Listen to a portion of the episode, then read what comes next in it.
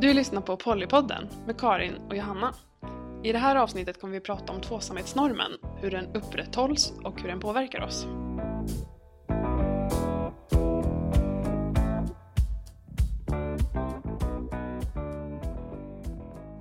Jag tycker att det skulle vara intressant att prata om tvåsamhetsnormen. Vi har pratat väldigt mycket om, eller vi har nämnt tvåsamhetsnormen väldigt mycket. Mm. Men vi har liksom inte konkretiserat vad det är. Det blir abstrakt och luddigt. Normen överhuvudtaget, Är ju luddig i sin är- natur liksom. ja det är svårt att sätta fingret på vad, vi, vad man menar när man Mm. pratar om normen. Det är ett väldigt stort begrepp. Mm. Men jag tycker det skulle vara intressant att prata om vad vi har för upplevelser av att möta på normen och vad vi har för tankar bakom vad som upprätthåller normen. Mm. Ja, men jag tycker att om någon frågar en hej vad är normen så är det väldigt svårt att svara på det. Men man märker normen väldigt tydligt när man på något sätt avviker ifrån den. Jag skulle kunna det, jämföra med att man märker till exempel inte att det är en massa trappor och trösklar eller att byggnader ofta är byggda för en viss person med en viss funktionalitet. Liksom. Så länge man har den funktionaliteten. Precis, men sen helt plötsligt om, om jag skulle bli rullstolsbunden så märker jag plötsligt att oj, här är det en massa trappor, här är det en massa trösklar, är det en massa rum jag inte kan komma in i. Eller då blir den här liksom, arkitekturen eller vad det nu kan vara eh, ett jättestort hinder som jag annars aldrig ens har tänkt på att det är. Att det är Nej. byggt efter en norm. Nej, precis. Men tvåsamhetsnormen då, vad har vi för, för upplevelser? Vad är det som liksom, i vilka sammanhang märker vi att vi avviker från normen? Ja, men en grej som eh, man kan bli utsatt för är ju att man kan få lite skumma frågor från monopersoner. Både om man kommer ut i sin omgivning för monopersoner eller i media när eh, polypersoner blir intervjuade eller så liksom.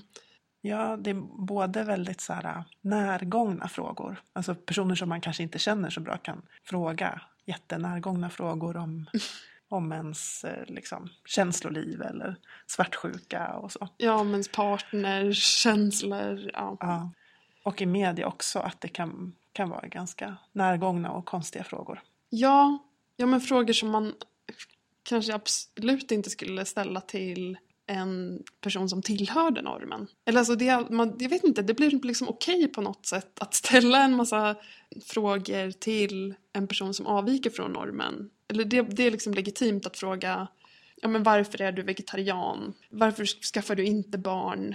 Ja, om man Varför- skulle vända på frågorna så skulle det vara helt, helt absurt att fråga så här, varför, varför skaffar du barn? Ja, Varför äter du kött? varför Varför- dri- dricker du alkohol? Ja, det, det är så här, va?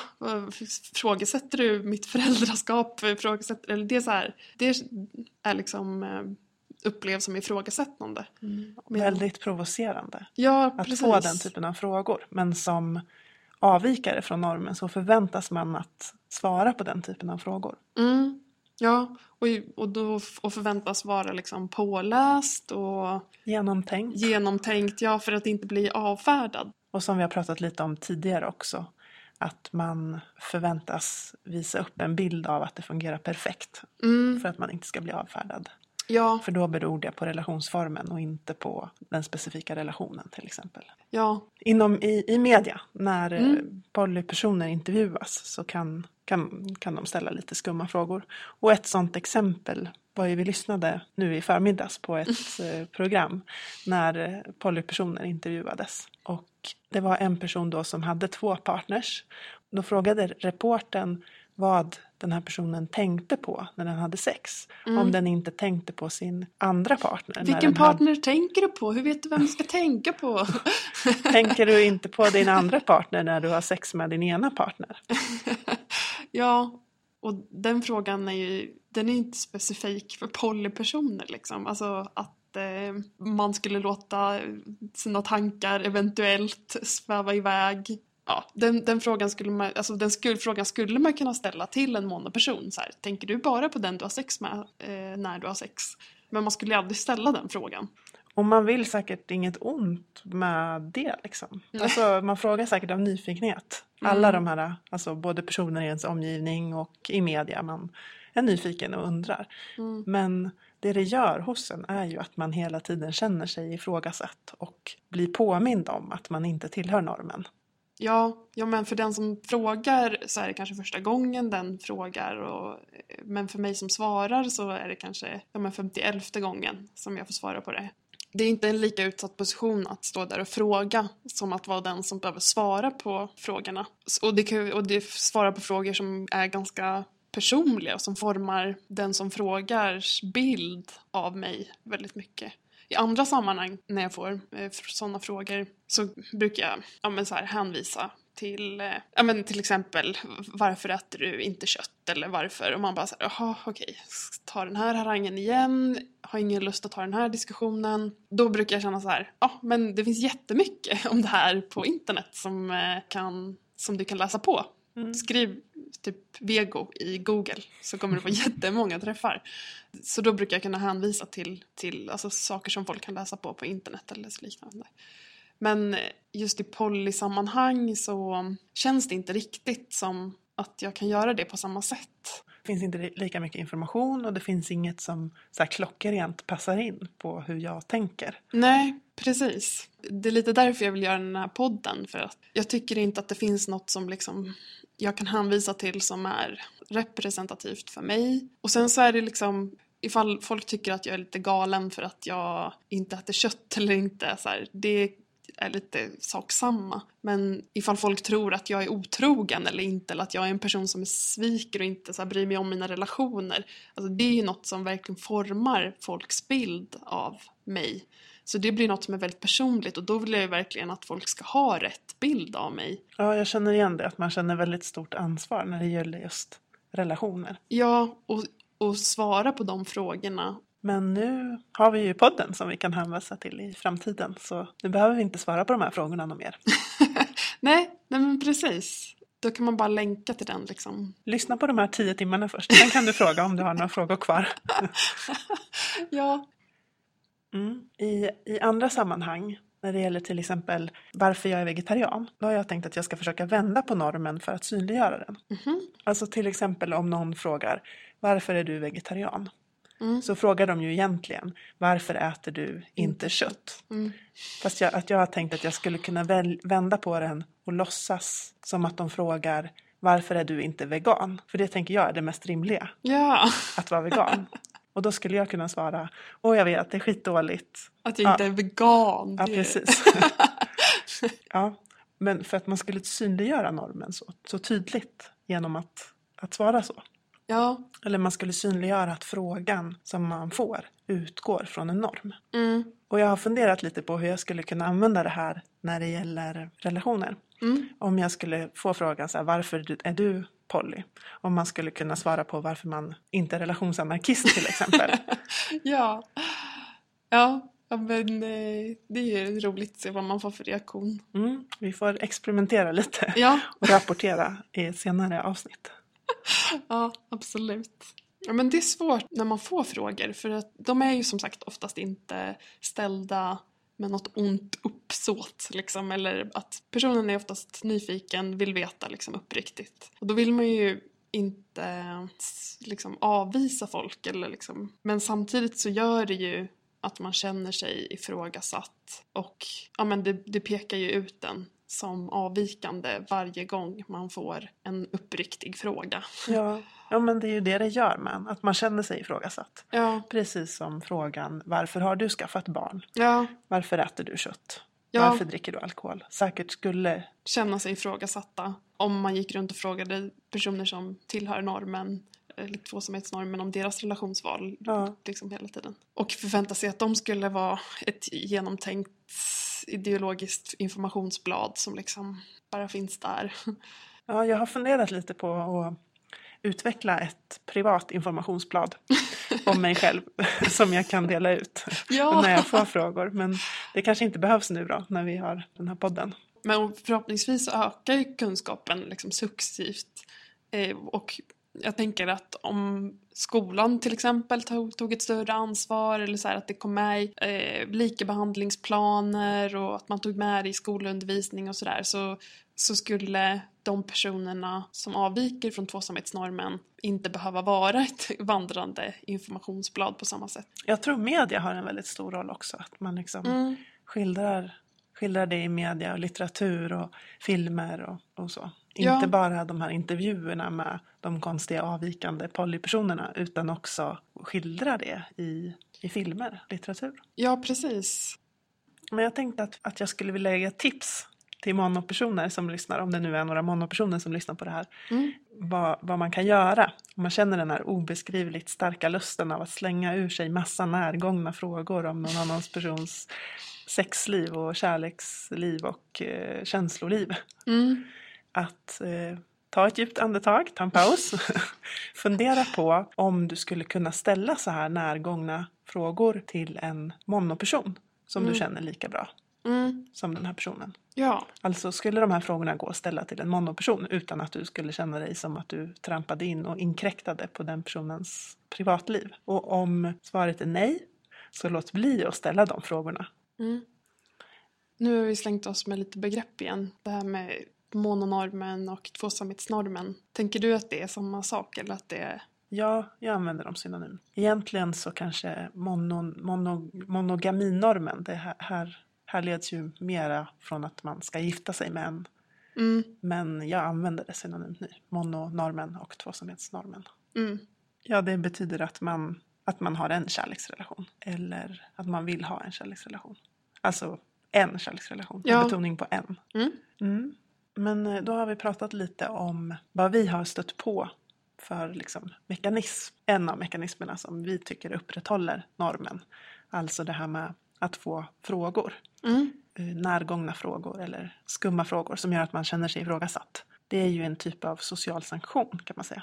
Mm. Alltså att man i det sociala samspelet möts av olika typer av reaktioner som visar på att man avviker från normen. Det Mm. kan vara både det här med skumma frågor, det kan vara konstiga blickar, det kan vara att man blir utstött eller ifrågasatt. Mm. Det är en viss typ av social sanktion. Ja.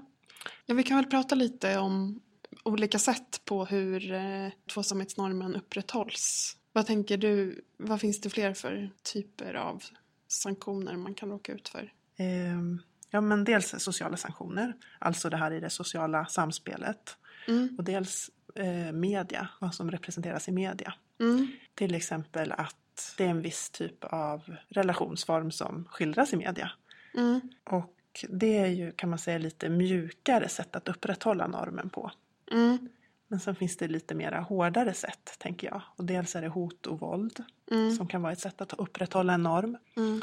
Men så kan det också vara liksom jag vet inte vad jag ska kalla det, men liksom paketet av lagar och regel, regelverk och så Ja, som, som upprätthåller en norm. institutione- institutionella mekanismer på något Ja, sätt. Liksom. precis. Mm. Ja, så vi kanske kan gå, vi har pratat om sociala sanktioner, Mm. vi har pratat lite om media.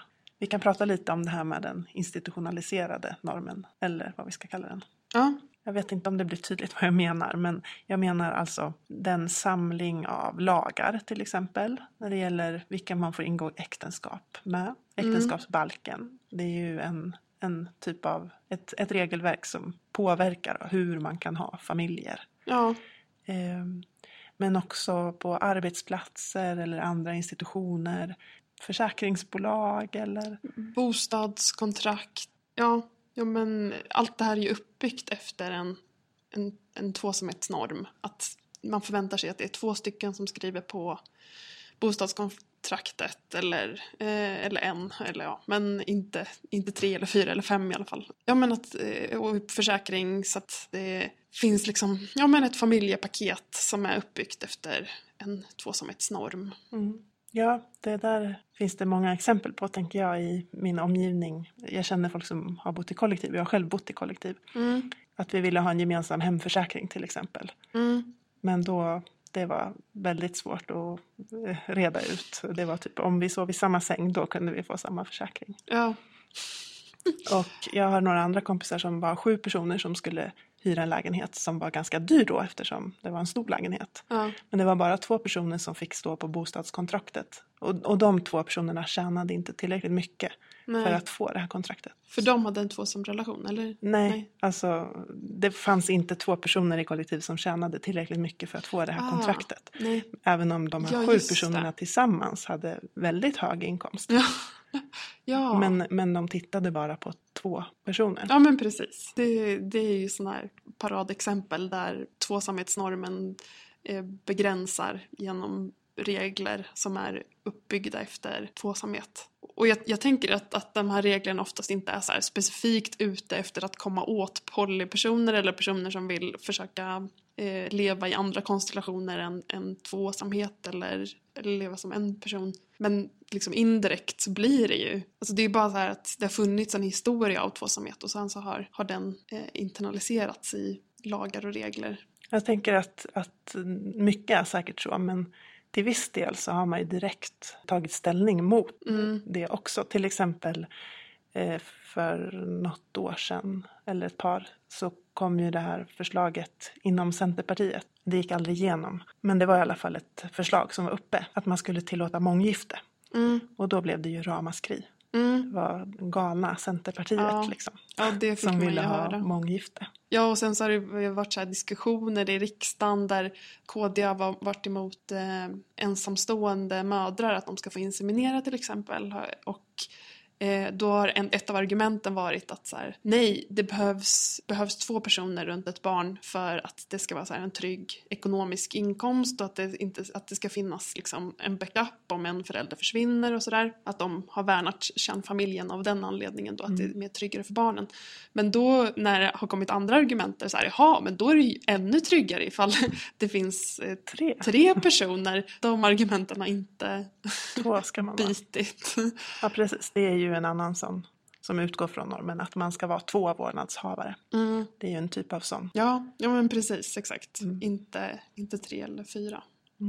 En annan del inom det här området tänker jag är diskriminering. Alltså det är också någonting som utförs från de här myndigheterna eller arbetsplatser och så. Mm. Att det, finns, att det kan finnas en diskriminering som upprätthåller en norm. Mm. Och när det gäller poly så har jag inga svenska exempel. Men jag har hört om fall i USA där personer har blivit sparkade från sina jobb för Mm. att de har haft flera relationer. Ja, precis. Och att det har räknats med som en negativ grej om, i vårdnadstvister och sådär. Att en förälder eller en part liksom har varit poly. I Sverige så finns det, det är så osynligt så att jag har, ja, jag har inte hört om, om något exempel. Men det, jag tänker att det är svårt att veta för att det är så osynligt. Dels så kanske folk inte kommer ut på sina jobb till exempel. Och Nej. Det är ingen som har undersökt vad det får för konsekvenser. Jag har inte hört om någon studie i alla fall där man tittar på Mm. polypersoners erfarenheter av diskriminering. Nej. Ehm, Så att ja, det är ett outforskat område. Mm. En annan mekanism som kan upprätthålla normer är ju våld och hot om våld. Ja, och då tänker jag att det behöver inte riktas direkt mot en själv för att man ska påverkas. Utan att om det finns ett hot om våld och våld som riktas mot den grupp som man tillhör så kan det påverka en. Mm. Man behöver alltså inte vara, någonsin ha varit utsatt för våld. Men att andra i den gruppen som man tillhör blir utsatt Mm. eh, för våld på grund av sin tillhörighet till den här gruppen Mm. så blir ju det lite som ett subtilt hot om våld som finns närvarande hela tiden. Ja. jag. ja, men som kvinnor som inte vill gå hem ensamma på kvällen. Mm. För liksom det finns ett ständigt hot om, eller inte vill gå igenom parker och sådär. Eller eh, att man går två ifrån gayklubbar eller trots att man kanske aldrig varit utsatt själv men det är ändå så ett ständigt hot. Mm. Eller släpper sin eh, partners hand om det dyker Mm. upp nazister på tunnelbanan till exempel. Mm. Ja. Men både du och jag bryter ju mot både heteronormen och tvåsamhetsnormen. Mm. Eh, Har du tänkt på hur de här olika mekanismerna påverkar dig och om det skiljer sig någonting emellan att bryta mot heteronormen och tvåsamhetsnormen? Ja, jag har tänkt ganska mycket på det. Och jag, jag tycker att det är lite svårt att prata om för att jag vill inte så jämföra. Alltså, det kan låta som att ja, men det är mycket värre att ja, Mm. vara så här än så här. Alltså, Mm. Det är Som inte det är en tävling. Ja, är, men eh, jag ska försöka prata om det ändå utan att, eh, att förstärka den bilden av att något är värre eller så. Mm. Men, men när det gäller de här sociala sanktionerna och media, alltså de här lite mjukare no sätten att upprätthålla normen, då känner jag mig mer utsatt som polyperson än som icke-hetero. Jag tycker att det är vanligare med konstiga frågor, det är vanligare med åsikter kring hur man lever. Jag är mera ägnar mer tankekraft åt att fundera på hur jag ska komma ut som poly än som Mm. icke-hetero. Ja. Det kanske också beror på om man blir identifierad som kvinna eller som man. Ja. Jag kan tänka mig att som, som kvinna så bryter jag mer mot kvinnlighetsnormen genom att vara poly än att inte vara hetero. Mm. Men en man som bryter mot tvåsamhetsnormen Mm. Ja, bryter inte lika mycket mot manlighetsnormen som en man som bryter mot hetero. heteronormen. Nej. Jag kan tänka mig att folk har mer åsikter och tycker att det är äckligt och att de inte borde eh, hångla på stan. Alltså att de, det är många som, som säger att ja, de får ju göra vad de vill men de behöver ju inte visa upp det precis framför mitt ansikte. Nej. Eller att det är äckligt eller vad Ja. det nu är. Eh, medan en man som är poly och ses som att ja, men han ligger runt, det eh, tycker män är bra. Ja, Typ. eller det. Ja, precis. Det är inte så hotande liksom. Nej. Samtidigt som, som så här, lesbiskhet blir snarare osynliggjort. Eller Ja. införlivat i, i den patriarkala normen. Mm. Typ att kvinnorna hånglar för mannens skull. Ja. Ja. Men sen det här är ju våra erfarenheter också. Vi pratar ju utifrån hur vi, hur vi upplevt det, där vi kommer ifrån och där vi rör oss. Och eh, utifrån våra kroppar. Sen så är det inte alls säkert att andra personer eh, med en annan klassbakgrund, en annan etnicitet, ett annat kön upplever det på samma sätt. I Nej, de det- sammanhangen de rör sig i. Nej precis, det finns ju en mängd olika faktorer som samverkar i det här beroende på, på allt det som du sa. Mm. Som spelar in på vilka reaktioner man möter. Mm. Men min personliga erfarenhet är i alla fall att jag får mer sociala sanktioner för att jag är poly än för att jag inte är hetero. Ja, men jag också. Jag tycker det svå- har varit svårare att komma ut som poly än att komma ut som icke-hetero. På typ arbetsplatser, i min familj och så vidare. Svårare, ja. Men att, att jag har upplevt mer oförståelse. Sen, men när det gäller hot och våld, då känner jag mig mycket mer utsatt som icke-hetero. Det finns ett mycket större hot om våld som icke-hetero än som polyperson. Mm, ja men verkligen. Det finns ju en historia av hat och hot mot homosexuella på ett helt annat sätt än vad det finns mot polypersoner. Visserligen så blir man ju typ så här rättslös om man har tittat på flera personer.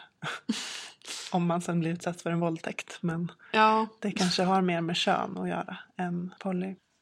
Så de här mekanismerna fungerar alltså lite olika beroende på om man bryter emot heteronormen eller tvåsamhetsnormen, tycker vi.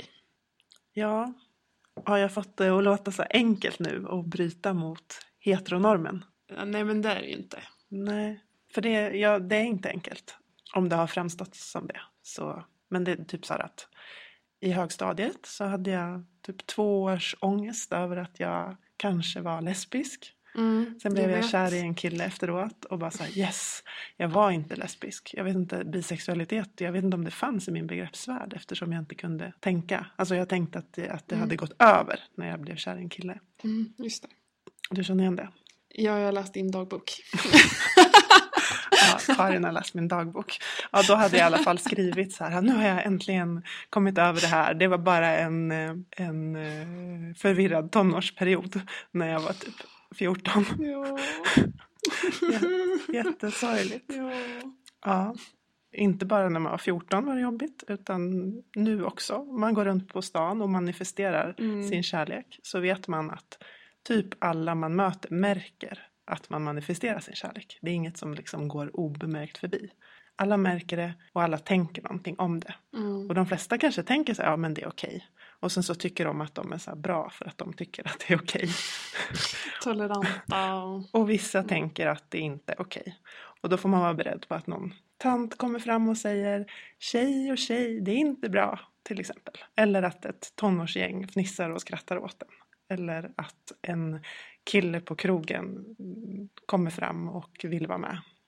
Och sen så att man förutsätts vara hetero hela tiden. Få Mm. frågor om sin pojkvän. Mm. Nu tycker jag att det har blivit lite bättre inom vården till exempel. Att man, att man frågar om partner istället. Ja, Men eh, inte- fortfarande flera som frågar om ja, pojkvän eller förutsätter det på olika sätt. mm. Ja. ja, jag har inte varit i kontakt med vården så mycket men så här på någon gynundersökning eller något sånt har man ju varit utsatt Mm. kanske för Mm. lite fördomar. Att man får så här heteronormativa råd kring, alltså att det också in, det inte, in, in, innebär inte bara att man har sex bara med män utan att man har en viss typ av Ja. sex med män.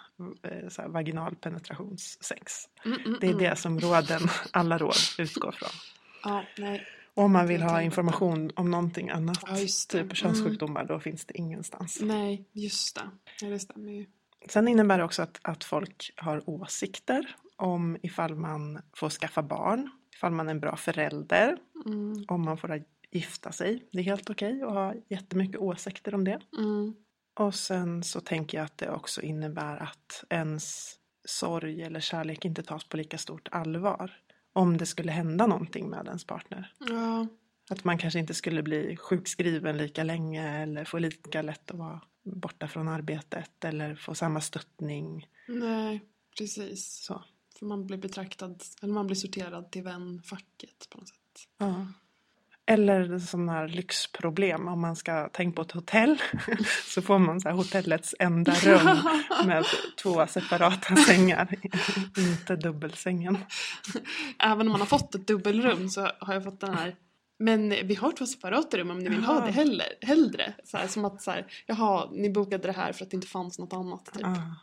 Du har fått den frågan? Ja, Nej, det har inte jag. inte det? Nej, Nej. okej. Nej. Eh, ja, eller om man ska åka på semester utomlands. Så Mm. måste man liksom sätta sig in i det landets lagar. Och, Ja, nej men eh, ja. Verkligen. Mm. Det är så himla sjukt. Så det här är ju liksom allt som vi har pratat om. Sociala sanktioner, hot om våld, den institutionaliserade normen med regelverk och diskriminering och sånt. Mm. Allt det här det är ju väldigt likt att vara poly. Det är samma typ av frågor man ställs inför. Så här, att man märks om man kommer ut, att man blir ifrågasatt, att man inte får sin kärlek tagen på samma allvar. Mm. Det är ju mycket, mycket, mycket mer likt än skillnader, Mm. Ja men absolut. Så är det ju faktiskt. upplever vi. Mm. Mm. Ja men som sagt, då pratar vi om Mm. normen utifrån att vi är vita privilegierade personer Mm. med svenskt medborgarskap. Mm. Och att kärnfamiljsnormen finns och fungerar som den gör kan påverka andra personer på andra sätt. Mm. Till exempel så läste jag nyligen om en tonårstjej som blir, blev tillbakaskickad för att det kom fram i något eh, prov att hon inte var biologiskt barn Mm. till den personen som hon hade växt upp med och kallade för sin pappa. Mm. De var inte biologisk, fa, biologiskt familj. Nej, och då, då hade inte hon rätt att stanna. Nej. Nej men precis. Det är ju en typ av våld från liksom statens sida. Och hade man utgått från en eh, relationsanarkistisk norm så hade ju DNA inte spelat någon roll utan ifall eh, den här flickan hade upplevt personen som sin familj eller de här personerna som sin familj så hade det liksom ja, varit en giltig relation. Ja, precis. Om det hade varit en viktig relation så hade det ju varit Skäl att få stanna. Det är intressant, jag vet inte om intressant är rätt ord, men att, att kärleken ses som så helig så att det kan ge skäl Att stanna. att stanna. Ja, Medan typ risk att svälta ihjäl eller att man inte kan få den medicinska behandling som man behöver i sitt ursprungsland och därför riskerar att dö på grund av det. ja det är inte giltigt skäl Nej. att få stanna. Men om du råkar dela blodsband med någon eller eh, vill ingå ett äktenskap, då blir det plötsligt giltigt. Men då är det ju väldigt hård kontroll också. Att man just är ihop på rätt sätt och eh, ja, men, spelar monogami på rätt sätt. Det vore intressant att kolla i deras liksom, riktlinjer. Det kanske skulle säga någonting om vad normen, hur normen ser ut. Ja, eh, utifrån vad det är de tittar på. ja men precis om de så här, har en krysslista som de går hem till folk med och så bara ja, familjebilder, familjemiddag på söndagar, Mm. bor ihop. Alltså det är så här en väldigt normativ bild som man måste spela då. Som Mm. jag aldrig skulle spela om jag om ens skulle liksom få för mig att ha en tvåsam relation med någon så skulle liksom den inte se ut på det sättet som jag antar att man kanske får spela liksom. Nej. Så på det här sättet så känns det ju som att tvåsamhetsnormen kan få konsekvenser för, för liv och död. Mm. Ja men så är det ju. Mm. Så nu har vi pratat om eh, Normen. normen på olika sätt. Det, det, är, det är svårt att säga. Alltså, det är inte som att vi har fått liksom en klar bild av det här är normen. Liksom. Utan normen den genomsyrar ju allt. Och som sagt, man, man märker den sällan förrän man avviker ifrån den. Ja, även eh, om man avviker från den så tänker jag att man jag tror att den påverkar en mer än vad man, vad man tror. För att man så anpassar sig och funderar på saker och inte ser det som något strukturellt utan som ens eh, privata kärleksproblem kanske. Ja, Jag tycker det blev så tydligt. Jag är med i en, en polygrupp. Och vi var kanske sex personer som satt och pratade om våra erfarenheter och vad vi upplever för typ av problem. mm, Och person på person berättade liksom samma problem. mm, Och då blev det väldigt tydligt att det här är inte varje persons individuella kärleksproblem. Det här är en struktur för att vi får kämpa hela tiden mot den här normen. mm. Ja. Krossa normen! Du har lyssnat på Pollypodden. I det här avsnittet så har vi pratat om tvåsamhetsnormen. I nästa avsnitt så kommer vi vända på normen och ta in en hemlig gäst. Missa inte det.